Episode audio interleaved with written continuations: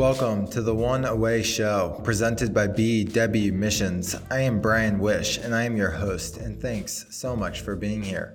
On this show, I sit down with compelling entrepreneurs, authors, and rising leaders to talk through their most transformative relationships, experiences, and epiphanies. Curated with entrepreneurial leaders in mind, we'll dig into these finite moments in people's lives and understand how they helped set their path forward.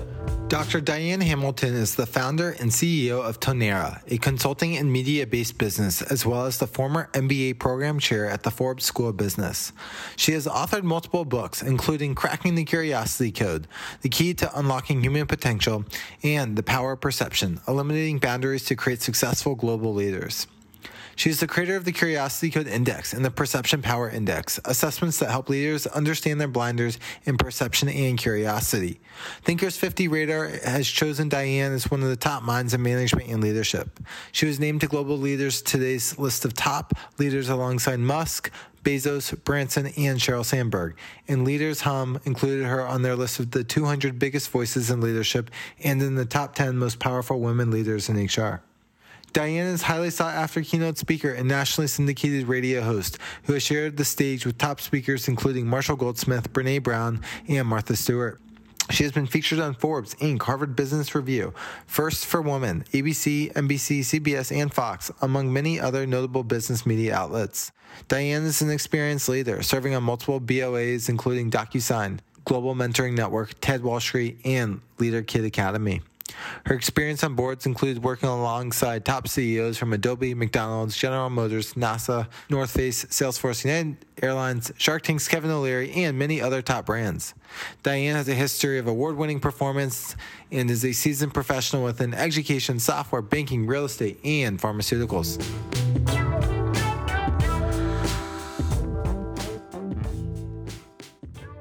Diane, welcome to the One Away Show. Oh, well, thank you for inviting me. I'm excited to do this. Yeah, well, thank you for making time. You, for the audience that is here, uh, Diane was up at what time? 3 a.m., 4 a.m.? I start working sometimes as early as 4. I'm crazy. I mean, I, I, I go to bed like, you know, it's still light out though. well, I, am I'm, I'm going to get real curious about you know your your work ah. ethic here on the show. So, all right. Well, Diane, uh, what what is the one away moment that you want to share with us today? You know, there's been so many from taking a one phone call I almost didn't take uh, to take a Kelly Girl job. It was called Kelly Girl at the time, the Kelly Services. That um, turned into a 20 year career with a company, a marriage, and two kids. Uh, but uh, I think that was probably the biggest uh, moment. But I, I, think one of the most recent moments uh, was uh, probably how I got into what I'm doing now, which was I had a professor who I took for part of my doctoral training, who I thought was nuts, man. He was just really out there. and I remember I had to talk to him on the phone one day, and I I had to tell him what my topic was for my doctoral dissertation. And I knew I wanted to study sales, but that was really all I knew I wanted to study. And I said something about, yeah, I'm going to look into sales performance. And he, somehow he heard me say, um, oh, sales performance and how it uh, relates to emotional intelligence. That's a great topic. And I'm like, yeah, yeah, that's what I meant. I had no idea what he was even talking about at the time. And it totally changed. You know, I never even heard of it. And I looked into it and became you know very interested and i wrote my dissertation on it. I've even had daniel goleman on my radio show you know i mean i've gotten really into it. And it changed my trajectory because i got into personality assessments. I wrote a book with my daughter about all these different personality assessments. Like uh, i think your last guest i looked at david meerman scott did something like that. I saw your um, last yeah, he wrote with his daughter yeah. Yeah yeah i did the same kind of thing. And uh, I, I have written five books now, and all of them have kind of been based on just ending up with a PhD and, and different things. But it, it changed my life. And actually, I dropped that guy because he was so crazy. When I got on the phone with him, he goes, Welcome to the cave. I'm going to eat you up like jello pudding. And he was this really weirdo guy. Like, and I thought, this guy, I can't deal with him because he, the one paper I had turned in with him, he said, Oh, you wrote that too fast. Think how great it would be if you took some time. So I waited a week the next time before, after I wrote it to make him think I spent more time. And then he said, Oh, that was so great. Look how much better that was. So I knew this guy was kind of crazy from just the two interactions I'd had with him. And I dropped him and I can't remember what his name was. And I, I sometimes think I need to contact that school to figure out who that guy was because I want to kind of tell him that it, he changed my life. Oh my God. Well, that's wild. You know, you had this professor who took you on a path that maybe you weren't expecting. Mm-hmm. It's kind of rooted in what sounds like emotional intelligence that you've been able to build a foundation or body of work around. Now, as you look back on that period of time, do you sense that you were acclimated with these emotional intelligence skills and, and this body of work, or was it this completely underground world that you knew you needed to dive into that was calling you, but you didn't really understand and, and know what you were getting into, or a combination of the two? You know, it's interesting to look at that because I discovered emotional intelligence is really about understanding your own emotions as well as those in others and then acting appropriately based on what you've learned, right? And I don't think I had so much of a problem with emotional intelligence, but I I didn't recognize how much of a problem soft skills were in the business world. You know, I, I, knew certain things made people successful, but I hadn't really put my finger on it, you know, what it exactly was what we needed to fix. And I think that it was really fascinating to me to delve into, you know, people are hired for their knowledge and fired for their behaviors. So behaviors became very interesting to me. And I wanted to find out which ones were helpful, which ones weren't not helpful. And I, I, found a lot of people would come to me at work for like, this person says this, what do you think kind of things, you know what I mean? And I don't know, I seem to be a sounding board for people. I, I can't say that I'm so great at my own emotions, but I guess I'm able to look outside and help other people sometimes. Maybe yeah. I should have gone into some kind of psychology. I don't know. I loved having psychologists on my show. Uh, I find that whole realm endlessly interesting because it's so subjective. I love things that are subjective. Mm-hmm. Uh, I teach ethics. I teach, I've taught so many different classes. I mean, thousands of different courses uh, through the years. And just looking at people's perspective fascinates me. And maybe that's why my last book was on perception and why I write about curiosity so much. I just don't think you ever really get to the bottom of all of it. And that fascinates me. Yeah, that's amazing. I mean, it's there's always more digging that you can do, and there's there's never. It's not like you ever run out, right? The, the shovel yeah. has always more alleyways to go down. And it's just you know how much do you really want to peel away uh, right. your own discretion. um, so you know it's interesting though the discretion you said about between fascinated by others versus like understanding yourself and how you you know yeah the combination of both more or less and how that drives behaviors around it so um so you had this professor maybe so like came in shook up your way of thinking knowing or doing uh-huh. Uh-huh. Um, how did you respond i mean how did it change your course you know specifically well, after he said that, I immediately dropped him and switched to a professor who I know I loved, and I, I was much happier. But I took what he said and I looked it up. And I thought, wow, you know, this is really a hot topic. It's very fascinating. And I, I started to get certified in different assessments, I, I you know, not just emotional intelligence, but Myers Briggs. And then I got interested in DISC and all these other assessments, right? And because of that, when I started later to research curiosity, uh, I, I thought, well, I want to find the assessment that tells me what measures curiosity in terms of what stops it, right? And I realized that all the assessments out there just told you if you had higher or low levels, basically, or medium or whatever, but it didn't tell you what to do if you had a low level. It just said, hey, you got a low level. So that's where I was fascinated was how can I create an assessment that determines the things that inhibit curiosity? So if I could do that, I could help people move forward and become more curious. So that's why my work got attention because nobody had ever done that before. And there was a good reason for it. It was really hard to mm-hmm. figure this out. I had to spend years studying thousands of people. So I, I think this really led to um, me opening up to some things that I really didn't like, like statistics. I had to learn factor analysis to be able to figure out how to do this because nobody else could figure out what I was, what I had in my mind. Right. And so I had to do it myself. And it's led to me creating a couple different assessments from curiosity and perception and different things, which really has drawn a lot of attention. Um, that I didn't expect. I mean, if you look at how much people talked about curiosity before all this, uh, you know, there was very few um, articles coming out, very few things coming out. Now, if you look at it, um, I, there was just a research study that came out that showed that LinkedIn, the conversations about curiosity in the last two years has just skyrocketed. Mm-hmm. So I love that people are talking about this more because when you talk about all the things that you're trying to fix in the working world, like soft skills, you know, all these behavioral issues, I, I don't think a lot of people are going to the root of the problem. And the root of the problem to me is, you know, curiosity and asking questions because we get back to emotional intelligence and everything in, in some ways, because you're a big part of emotional intelligence is empathy, which is the ability to put yourself in somebody else's shoes, right? And feel things from their perspective you don't have to agree with it, but you have to be able to at least understand that, right? And to do that, you have to ask questions. So you're back to curiosity. So curiosity is the spark to everything that everybody's trying to fix. Hmm, totally. It's, it's so important that we we get curious at the underlying things. We we ask, we explore, we we see what the drivers, and then yeah, to your point, like it inhibits it, you know, to go on that journey in itself.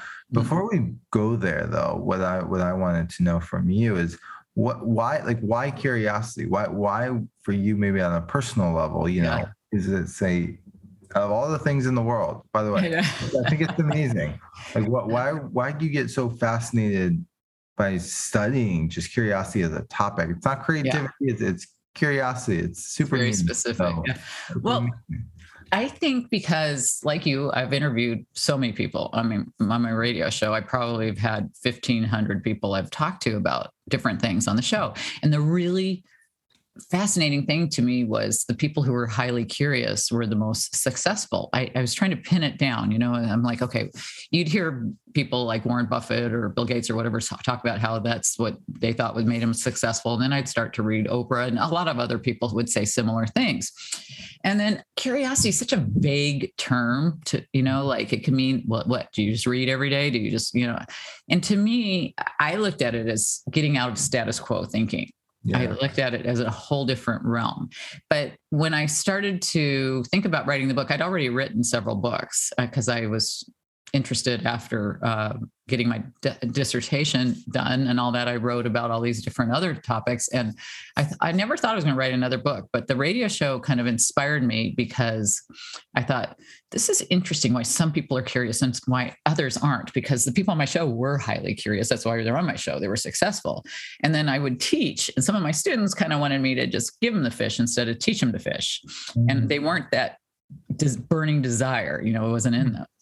Yeah, so that's that was what led to, me to that. So cool, and and just if I can keep going here, in like growing up, like your your environment, where it was was curiosity something that was cultivated and nurtured, or was it something that maybe was more shunned and and you know, so you had to seek outside curiosities because of lack of you know the, certain developments. I'm just yeah yeah, I'm curious how this is manifested for you. Well, what's interesting is I found four things inhibit curiosity, and they're fear, assumptions, the voice in your head, uh, technology, and environment. So fate uh, inhibits curiosity.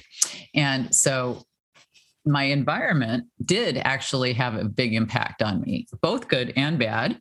Um, I would say um, the good, my dad was very curious. He was born legally blind and he would just read a lot. He could barely see the newspaper, but he was able to actually read it. He would have the radio going at the same time. He'd have the sports going at the same. He had like seven things going into his head all at one time. And he was always learning. At, at dinner, we had to play school at night. It was everything was a game.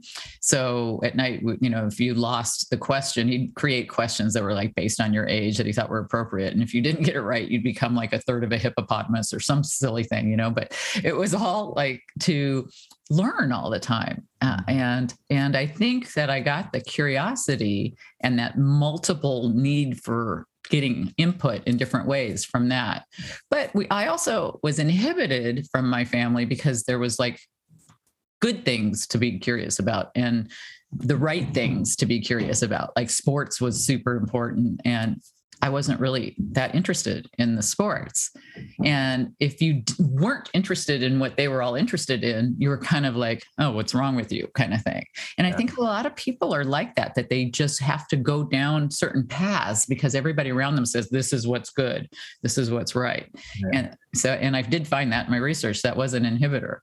Got it. Yeah. Uh, I mean, to grow up, I mean, to watch, you know, your father in, in that capacity, I mean, mm-hmm unbelievable. I mean, mm-hmm. I mean, just even unbelievable for him to like, you know, he had a choice, right? Do I want to mm-hmm. let something super, you know, impact my ability to learn? But it sounds like he wasn't going to let reality stop him. So you grew up yeah. with a model who seems to be extremely curious about everything. Um, so yeah, he was. He wrote books. He did a lot of different things, and he would do things that most blind people don't do. I think maybe it was one of the reasons I had eric Weihenmayer on my show, uh, who was the first blind guy to uh, hike the seven peaks and you know all that. And I'd seen him climb at a rock climbing gym by me one time, and it reminded me of my dad because my dad would like go horseback riding and play ping pong and do things that he shouldn't have been able to do. You know, play golf. You'd have to find his ball for him, but he he would play golf and he would do stuff. You know, and I like that he didn't let things hold him back. I mean, he wasn't a perfect guy by any means, but he was interesting in that respect. Sure, sure. Yeah. Uh, well, thank you for uh, sharing uh, some of that. Like you talked about the environment or the four factors that drive mm-hmm. curiosity. Mm-hmm. Um, that's super interesting. So let's. You said to me, um, you know, discovering i mean this is fascinating in itself discovering like the four you know finding what inhibits curiosity and the fact mm-hmm. is you know it's again sounds like a math journey that you, you had to go down. Um to tell tell me about that process. Like what did how did you know where to start? What what was your initial attempts? Like how long did it take? Like i'm i'm curious about you figuring out the, the four yeah. yeah so. That was hard i have to admit. I, I i liked math when i was young. I mean i liked algebra but then when you get into college and you get into calculus and stats i hated it you know? And i didn't really think that it would be something i would ever want to do look for statistical analysis. I mean i did enough to get me through my dissertation but i'm thinking i'm never looking at statistics again in my mind right? But I wanted to I solve this problem, like what stops people, because it was driving me crazy. And so I would hire people from like Harvard and Pepperdine different places, you know, who had, you know, had graduated from these great places. And they just kept giving me the same assessment, which was already written by a guy named Kashdan, which is how high or low is your level? And i go no i don't want that. I already that's been that's great. We need that you know? We want to know if you're high or low and then see if things have impacted.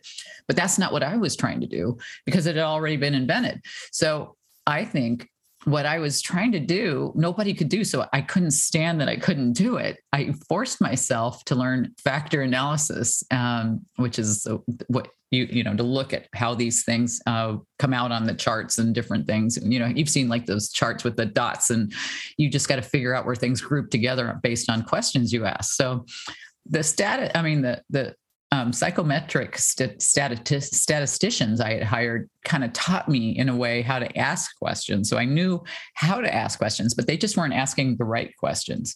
So I realized they were just asking if they were curious or not. And I was asking what impacts this, mm-hmm. right? So I started by just putting a question in LinkedIn. Well, you know, what keeps you from asking questions in meetings? What keeps you from being curious type of questions? And I started to see a lot of fear based things. You know, people don't want to look stupid. They don't want to look unprepared. They don't want to be put on the spot. You know, whatever the questions, you know, the things that people said were, were all fear based, I thought. But then as I started asking a bunch of questions, I learned from just my experience with these statisticians that you ask a lot of questions and then you whittle it down because you'll get outliers of different dots that don't go together, right?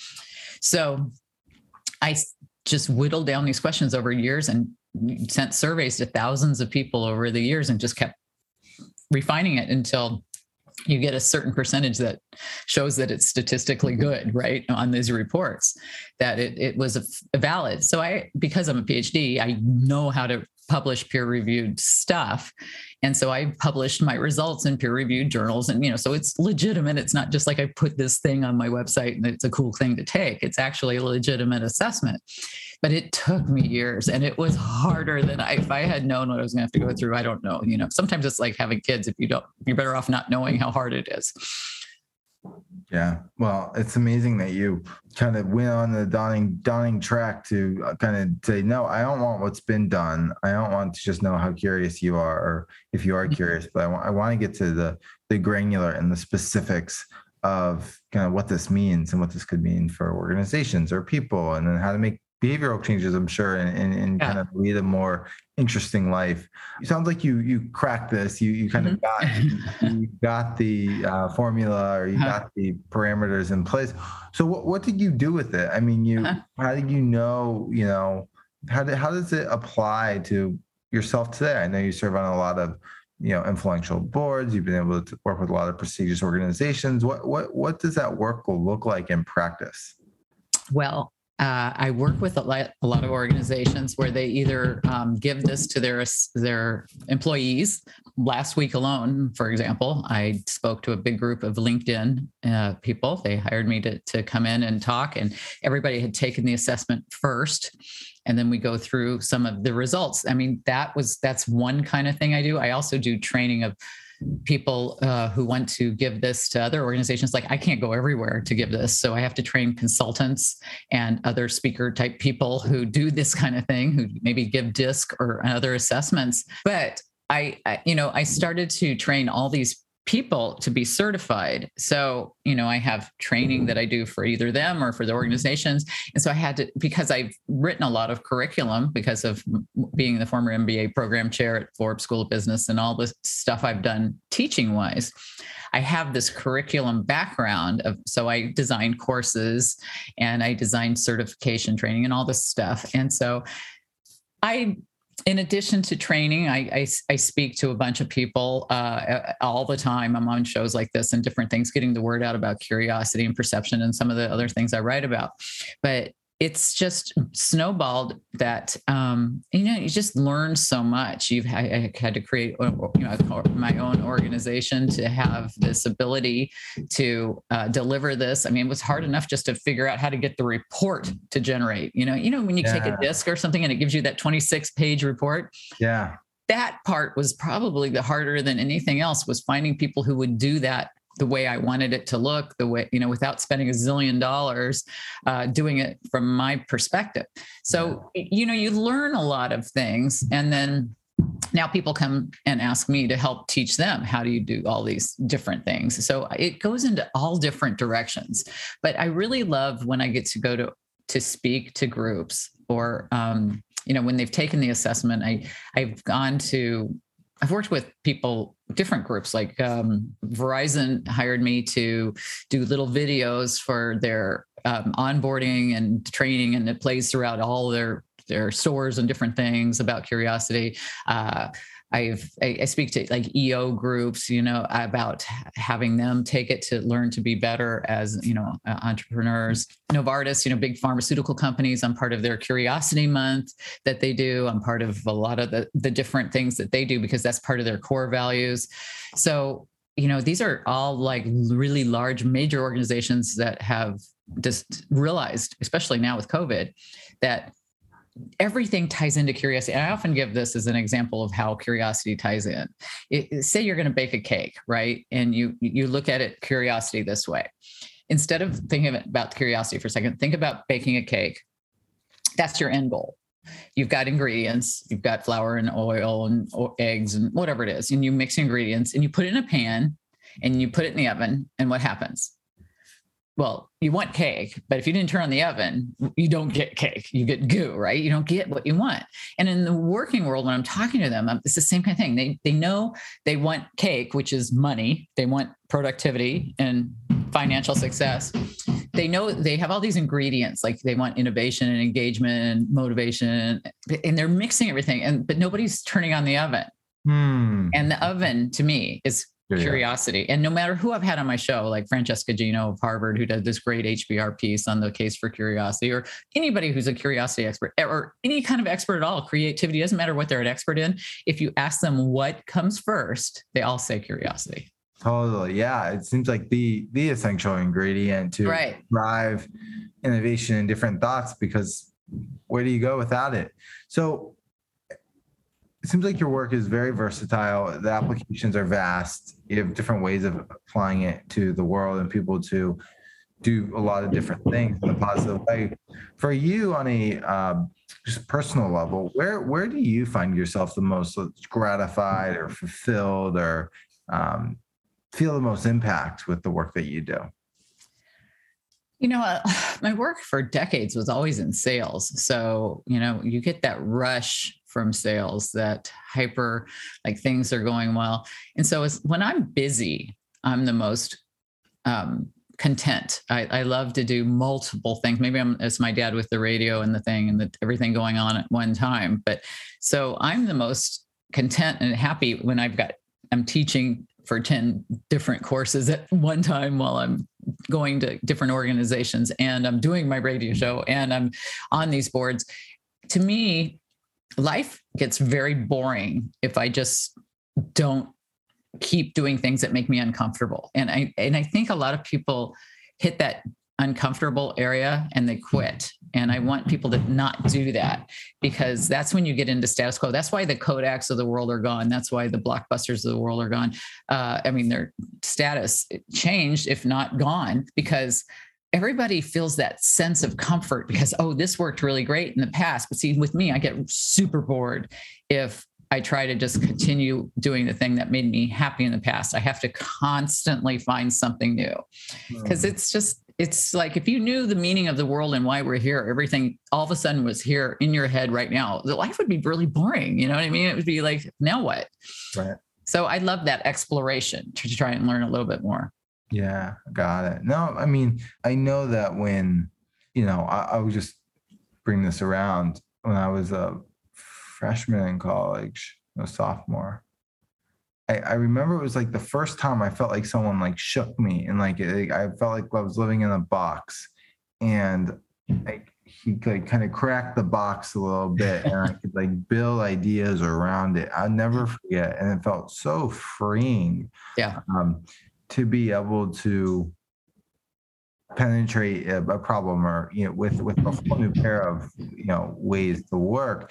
And so what i what i love about what you're doing is, is the fact that on an individual or one-to-one level even they might work with organizations or people you know across assessments it's giving people that ability to look at things in a whole new lens and maybe a little outside the box or a little was just not in the way they would before. I mean, it's a very empowering uh, way to move through the world. And um, and so what I want to ask you now is when you look at your work and, and what you're doing now, are there any examples of individuals that maybe stand out that came to you and said, Hey Diane, I just innovated this at my company or i just did this because like you helped me with you know the way to think i i'm just mm-hmm. does anything pop to you when i ask you that question or trigger well you know when i did those um, verizon videos what one of the things we did was to take individuals from the company who had utilized curiosity and showcase what they did in the company that took advantage of them use you know developing curiosity and share those stories so some of these videos like for example they would say give i'd give a couple minutes of why curiosity is important in a background and then they take these individuals and say you know oh well because of my curiosity i took the chance to explore this, which led to this opportunity, and I became very successful. So there's a lot of those kinds of individual, like people who will say, you know, um, I was just going through the motions and I hadn't thought about it until I took this assessment or I listened to you talk or whatever it is. The one thing that sent them over the the the cliff to the next level.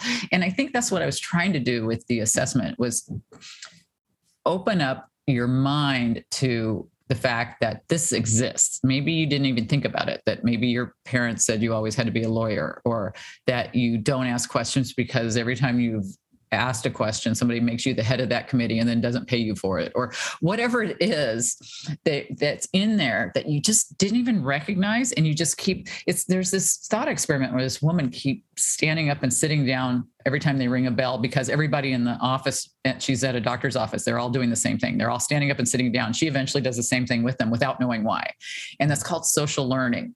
And we at work we stand up and we sit down and we don't even know why we're doing it. And that's what i was trying to get people to, to recognize.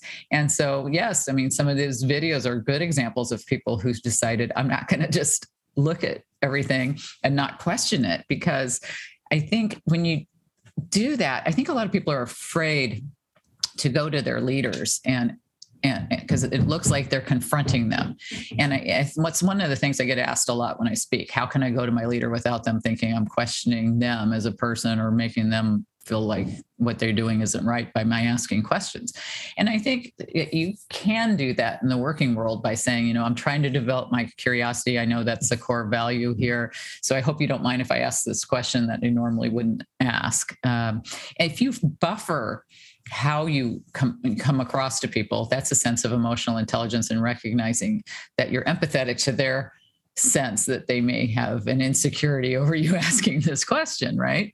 So again we're back to emotional intelligence and these things all wrap around and i found that was really true so much that my book after the curiosity book was about perception because i saw it about iq eq for emotional quotient uh, CQ for curiosity quotient and CQ for cultural quotient combined, because this curiosity is necessary to get over our um, confirmation bias and think of how much everybody's latching on right now to their beliefs whether they're right or wrong mm. without even opening themselves up to anything else because we're just confirmation biasing ourselves to death with our choice of news our choice of social postings you know what i mean so all this to me is about questioning and getting out of that I'm right, you're wrong mentality. Yeah. Well, uh, we're all living mm-hmm. these mental models of how we see the world and you know whether it's our upbringing it's our what we do consume you know all these different elements mm-hmm. and it, it is really hard to to change or bring yourself into a new it world. is. Um, and so when you give people the tools, right, the EQ tools, the IQ tools, you kind of blend them together, you know, I think that's what I'm hearing you say is a lot of, you know, the, trans, the transformative aspects of this work can really start, you know, being done to an individual. Um, but they need to have the recognition of both. Right, right. And I think recognition is all about exploration and that's all back to curiosity and so if i could get people to just not be on cruise control mm. uh, and and think you know wouldn't life be much more interesting if i didn't just be on cruise control because you're going to hit some bumps and you're going to fall down but they, i would rather it's like you don't want to if hiking is the exploration to the top if somebody just dropped you on top of the mountain on, with a helicopter it's not nearly as fun of, of a thing to, as what you feel when you've made it climbed it yourself. And i think a lot of people look for the easy way. I know a lot of my students did. Mm. and they missed out on the exploration they missed out on making mistakes. You, i mean mistakes are some of the things that are the best lessons ever. No matter who i've asked on my show hey, would you go back and change anything? I used to ask that when i first had a show you know. Of course everybody says no because you learn everything that way. And i think that we're so afraid sometimes of doing the wrong thing that there isn't a really a wrong thing. And i think that we have to recognize that there's so many things that hold us back. And part of getting over that is to do kind of a personal SWOT analysis and look at your weaknesses and your threats and things that hold you back and come up with kind of smart goals and things to overcome some of those things. That's part of that curiosity growth journey that I talk to people about.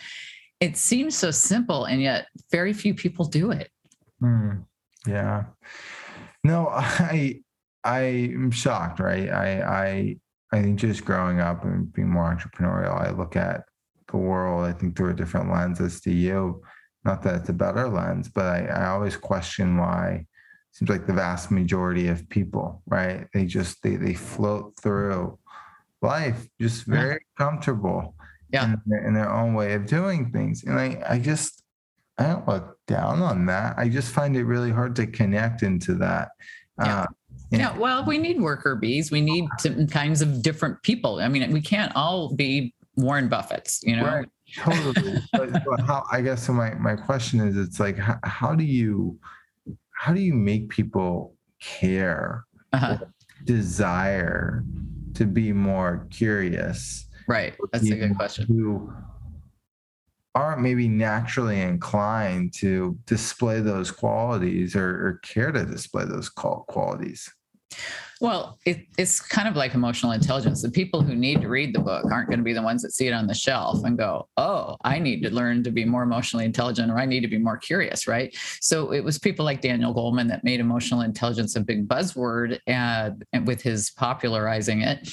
And then leaders saw the value of it and they instilled that as training and different things in organizations. So this is my that's why i came at this from an organizational standpoint. People who are in the working world who who want to get better or leaders want them to get better because there's going to be people people sitting on a farm somewhere which lo- they love what they're doing. They're not going to need to do a whole lot to change what they're doing right? But if you're in an organization and you want to climb the ladder then I need leaders and individuals in the workplace to recognize the value of incorporating this into the core culture and our mission and vision for the culture.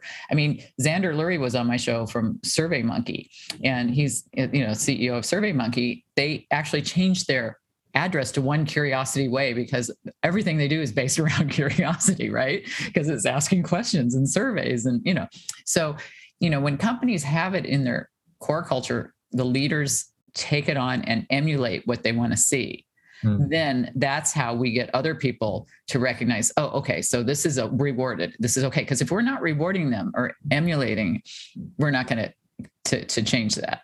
Yeah wow. Luke's a great story. And i mean i think you're right you know it's got to take people from you know not always the people who go who go look for the book that need it the most. People probably walk right by it and say i don't right. need that. So you know, it's a hard, it's a hard challenge, but you know, hopefully the right people end up doing the work, right? That that, that need it the most. So as you look at um, where we are today as a society, you know, more globally, right? Have you noticed or been able to study at all with different cultures, um, ones that drive more curiosity, ones or you know parts of the world or regions, you know, using the factors, you know, where areas that you see curiosity is, is really ingrained and then maybe other areas where um, the way of doing things is, is, is very kind of hardwired. You know, there was a study by Merck, and I, I it looked at like Germany and United States and different countries, and and um, Germany maybe was more curious than U.S. U.S. was more curious than others. You know, it, it, there's research out there that shows different areas. Uh, I focused on the U.S. Um, and, but when I wrote my book on perception, I, I looked at just the meaning behind certain things. You, you know, like in Asian cultures, it's not polite to ask certain things or to, you know, act in certain ways. And I, I think Joe Lurie had a really interesting book. He was on my show. He wrote about perception. Can't think of the name of the book off the top of my head right now, but I remember quoting him and and in the book I co-wrote with Dr. Maja Zelihic on, and you know, we looked at a lot of these cultures and the meaning behind a lot of different things. So we we were all going to do this exploration in a way that fits in our culture. you know you're not going to go to somebody and ask them an insulting question that you know in somebody else's culture and and that's part of what we see companies training people to do when they have to go work in other areas. Maybe we want you to be curious, but remember, this is the culture within you. You know, you've got to be respectful. And so there's that you have to be curious about the culture then at that point and make sure that we align to the values where we were.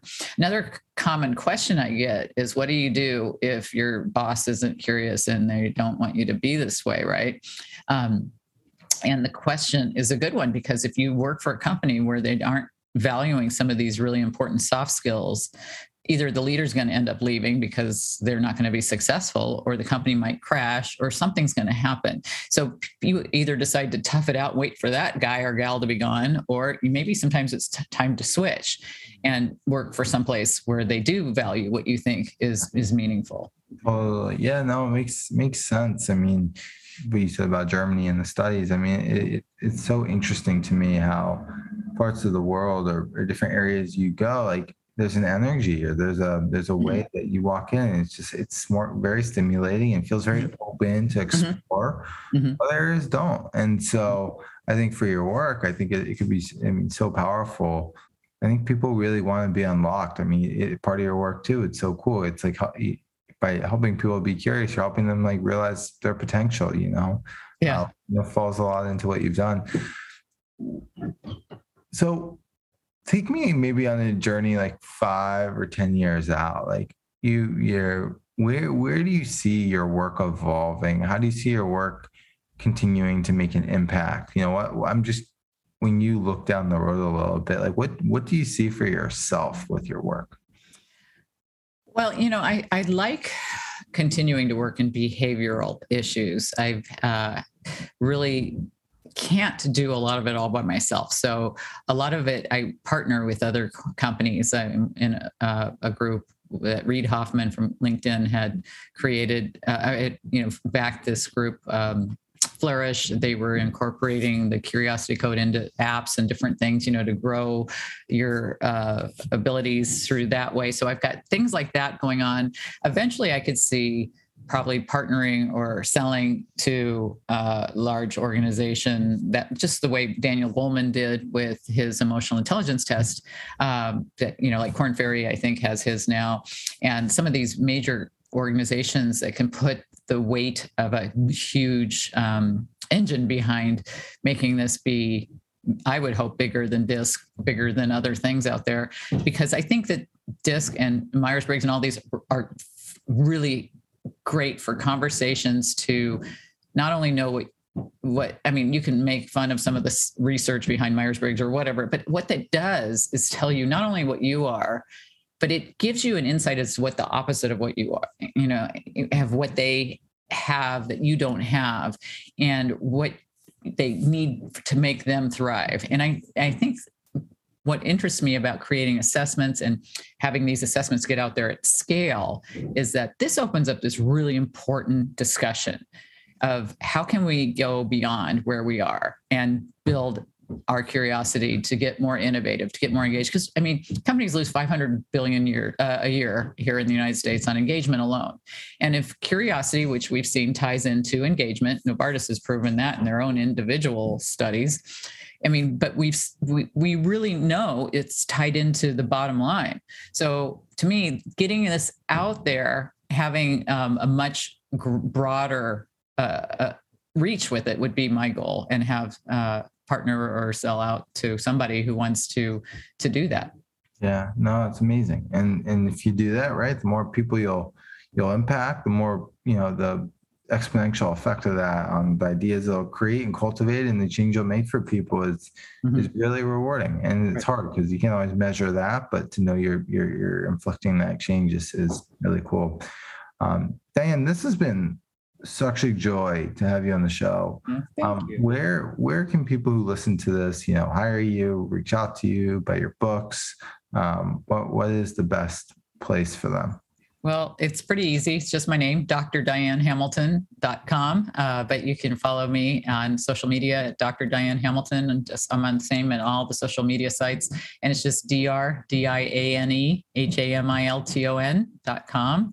And uh, there's all kinds of drop down menus and things you can get free chapters and whatever on my site. There's all kinds of different uh, areas to explore from the radio show to the curiosity and everything else is all on the same site so you can find it there as well as the perception information so it's it's been really fun um, you asked, asked such great curious questions brian i loved it well, you know, I, I know it wasn't your typical, let me dive through your book and ask you about your frameworks in this. And so I, I uh, appreciate the autonomy to march at the beat of my own drum. And uh, thank you for showing up as you did.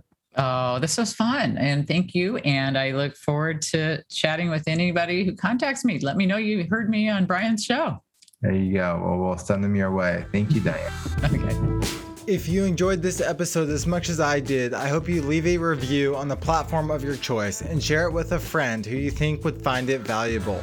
If you'd like to receive our written newsletter and thought leadership, head on over to bwmissions.com backslash newsletter and subscribe. See you on the next show.